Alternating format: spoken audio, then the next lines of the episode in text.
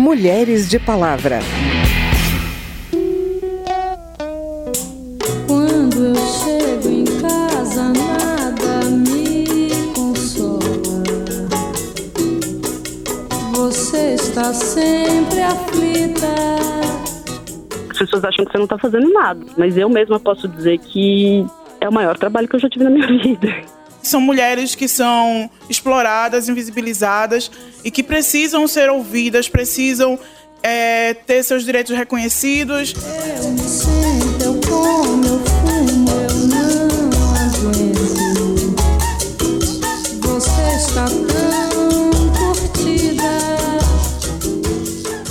Culturalmente, o trabalho de cuidar de outras pessoas e de realizar os afazeres domésticos fica a cargo das mulheres em grande parte. Mas essa divisão desigual de tarefas tem sido cada vez mais questionada por elas. O debate cresce dentro do parlamento e do governo também. Hoje vamos contar duas histórias que tornam visíveis algumas das faces desse problema. Uma fala da exaustão de uma mãe de um bebê recém-nascido. A outra é sobre o desrespeito que ainda existe com o trabalho doméstico, na maior parte das vezes realizado por mulheres pretas. Eu sou Vera Morgado e te convido a me acompanhar a partir de agora. Eu quero é ir-me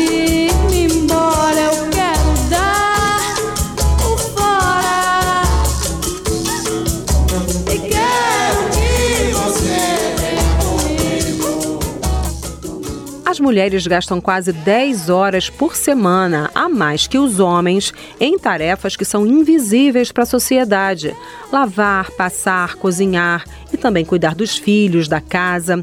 A divisão de tarefas é desigual também porque governos e empresas não oferecem políticas e equipamentos suficientes, como por exemplo creches, que retirem parte dos encargos de cuidados dos ombros das mulheres.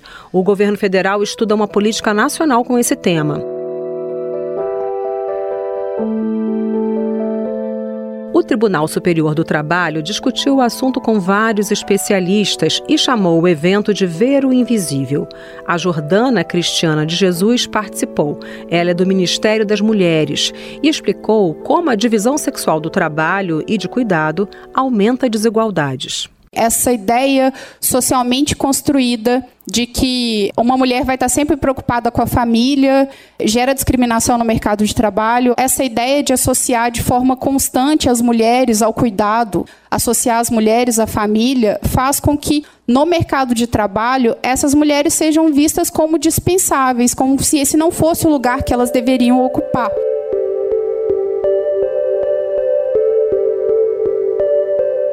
Uma realidade que leva as mulheres a frequentarem as estatísticas de desemprego, de baixa renda e de pobreza e de fome, sempre como as mais afetadas por esses problemas.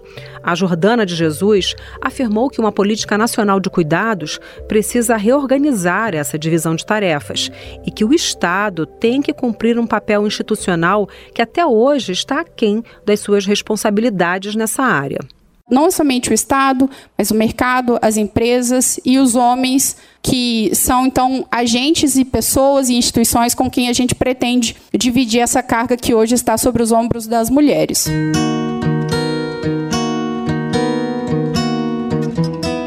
A sociedade e a nossa cultura também organizaram essa divisão do trabalho entre pessoas brancas e pessoas negras.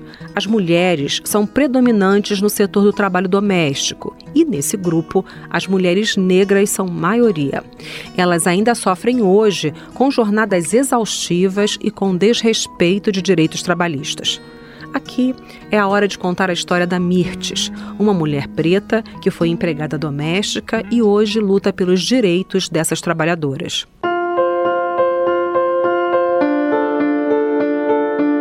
Em setembro, a Justiça do Trabalho em Pernambuco condenou o ex-prefeito de Tamandaré, Sérgio Corte Real, e a esposa dele, Sari Corte Real, a pagar uma indenização de 2 milhões de reais à família do menino Miguel Santana da Silva.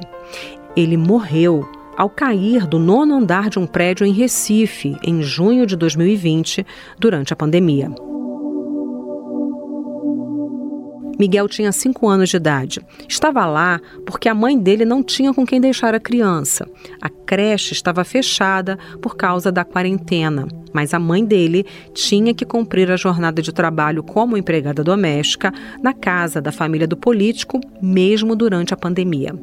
Hoje, a Mirtes Santana é ativista de direitos humanos e falou no evento realizado no TST. Essa questão do trabalho doméstico começa muito na questão, no, no período da escravidão, onde as mulheres negras é que ocupavam, as, a maioria era que ocupava as cozinhas dos senhores de engenhos, onde trabalhavam como empregadas domésticas, é, trabalhavam cuidando dos filhos desses senhores e também eram exploradas sexualmente. E hoje ainda existe essa questão do trabalho, ainda existe essa questão do, da escravidão, mas contemporânea, de uma forma bem diferente que é a escravidão contemporânea. São mulheres que estão em estado de vulnerabilidade e buscam esse caminho para poder levar o sustento para seus lares. E diante disso, é, muitas passam por situações difíceis, como violações de seus direitos, é, maus tratos. Muitas não, não, não têm uma, um grau de, de escolaridade pelo fato do impacto da branquitude que tem para que a gente, como pessoas negras, não tenham tanto acesso à educação, que a gente não tenha acesso à informação. Hoje a gente tem a PEC das domésticas, que garantem um, um mínimo para a gente, né, com relação ao salário, 13 terceiro, férias, aviso prévio, mas que muitos desses empregadores não cumprem com essa PEC, não cumprem com esses direitos. E, infelizmente, a fiscalização sobre isso é bem deficiente, porque está num ambiente particular. Eu trago como experiência própria porque eu comecei a trabalhar como empregada doméstica, carteira assinada, e depois que, meus, que meu ex-patrão ganhou para a prefeitura, ele deu baixo na minha carteira e me botou como funcionário da prefeitura. Eu recebia pelos cofres públicos. E tudo isso veio à tona depois da morte do meu filho. Eu não sabia que era errado. Por quê? Eu não sabia dos meus direitos, eu não tinha tanta informação. Eu fiquei até com medo, assim, meu Deus, será que eu vou ser presa por, por isso? Aí depois chegaram para mim e disse: não, você não vai ser presa, porque você fez isso, você não sabia disso. Ele sim sabia do crime que ele estava cometendo. Foi um momento bem assustador para mim e que veio de forma veio à tona de uma forma muito trágica na minha vida. E hoje em dia, infelizmente, existem muitas mulheres negras que estão, que eu digo mulheres negras porque somos a maioria que estamos ocupando esse espaço do serviço é, somos a maioria que estamos sujeitas ao trabalho análogo à escravidão, que infelizmente as pessoas ainda têm medo de denunciar. São mulheres que são exploradas, invisibilizadas e que precisam ser ouvidas, precisam é, ter seus direitos reconhecidos.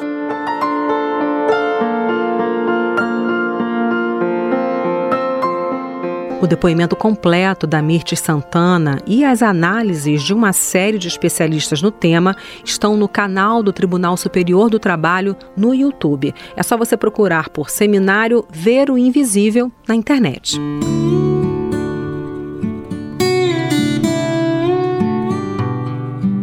Como dá para perceber, tem alguns momentos e contextos em que a carga das tarefas do cuidado fica mais explícita e também mais pesada.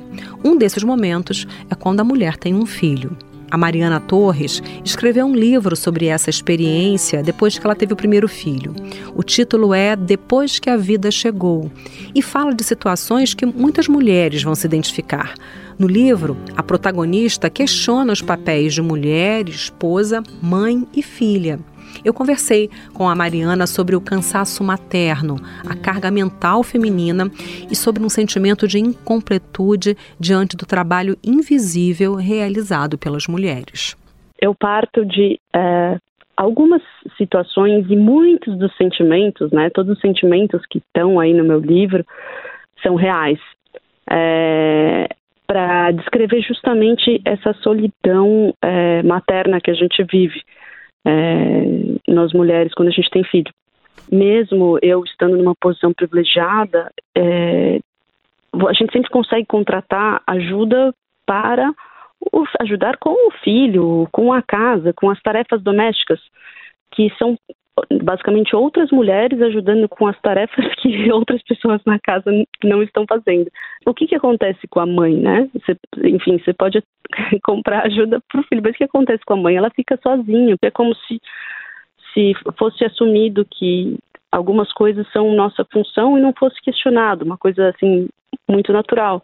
Eu converso muito com meu marido. E aí ele pegava e falava assim para mim: ah, não, então vamos fazer o seguinte, vamos dividir é, as tarefas e aí é, eu fico com essas tarefas e você fica com essas tarefas. Aí, primeiro, né, eu tinha que pensar em todas as tarefas para dividir. aí, quando, quando dividia, ele fazia as tarefas dele e eu fazia assim. Só que toda coisa que surge nova sou eu que vou pensando, entendeu? As roupas estão ficando pequenas. Né? Quem é que vai ver isso? Que precisa comprar novas roupas? É, acaba sendo a mulher. É uma coisa maluca, uma coisa inevitável. A personagem diz que se sente como a chefe dessa empresa prestadora de serviços não remunerados. As pessoas acham que você não está fazendo nada, né? É, enfim, se você não está trabalhando e você só está cuidando disso, isso é, isso é muito pouco valorizado. Uhum. É, mas eu mesma posso dizer que é o maior trabalho que eu já tive na minha vida. Então, já tive empresa, já trabalhei em escritório de advocacia. Acorda cansado de tudo que a gente já fez, acorda pensando. É, eu, por exemplo, acordo, muitas vezes eu acordo cedo e eu não, e eu não consigo voltar a dormir. É, meus filhos estão dormindo, eu não consigo voltar a dormir por causa da minha cabeça planejando o que vai vir depois. Além do trabalho braçal, né? Daí troca um, troca outro. E, assim, é, de novo, o trabalho braçal a gente consegue dividir, mas é, essa história do que está na nossa cabeça, é, para mim sempre foi o que mais cansou. O filho caiu, machucou, foi para enfermaria. A professora liga para a mãe. Ai, faltou não sei o que, precisa levar o livro tal, devolver não sei o que, liga para a mãe. Às vezes a gente precisa de precisa conversar de novo, fazer combinados novamente. E a segunda coisa é que os homens não tenham licença, né? Eu acho que isso tinha que ser lei também. A mesma é, quantidade de licença é, para os homens e para as mulheres. Eu sei que, por exemplo, tem empresas, algumas empresas de fora que já fazem isso, que dão licença de seis meses para os homens e para as mulheres. E isso é maravilhoso. Eu acho que tem que ser um trabalho conjunto. Muitos homens acham que, ah, não, não precisa, que vai ser mal visto. É uma mudança que precisa ser feita estrutural na sociedade. Enquanto a gente não começar a discutir isso, a falar sobre isso, a gente não vai para lugar nenhum. Acredito que o leitor vai ter uma sensação, vai conseguir entender a, a solidão dessa mulher no mundo uh, e espero que saia refletindo, né? Refletindo sobre como que, que as coisas funcionam hoje e o que, que a gente pode fazer para mudar, para uh, acolher essas mulheres sobrecarregadas. Você acha que é uma leitura que interessa aos homens? Eles têm se interessado? Alguns têm se interessado e eu acho que isso já é positivo, né? Vamos aos poucos. Mariana Torres, é, muito obrigada por essa entrevista. Imagina, obrigada a você. Eu quero é ir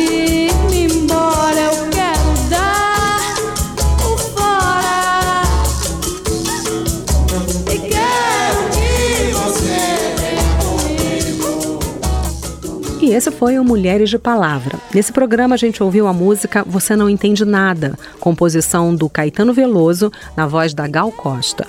A produção foi de Cristiane Baker e Lucélia Cristina, trabalhos técnicos Newton Gomes. Na reportagem e edição desse programa, eu, Vera Morgado, agradeço a sua audiência. Se você quer sugerir um tema pra gente, o e-mail é radio@câmara.leg.br e o WhatsApp é 61 99978 9080.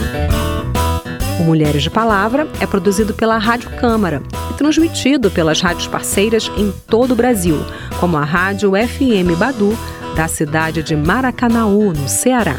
Para conferir outras edições do programa, vai lá no site radio.câmara.leg.br ou no seu agregador de podcast preferido. Tchau, até a próxima. Mulheres de Palavra.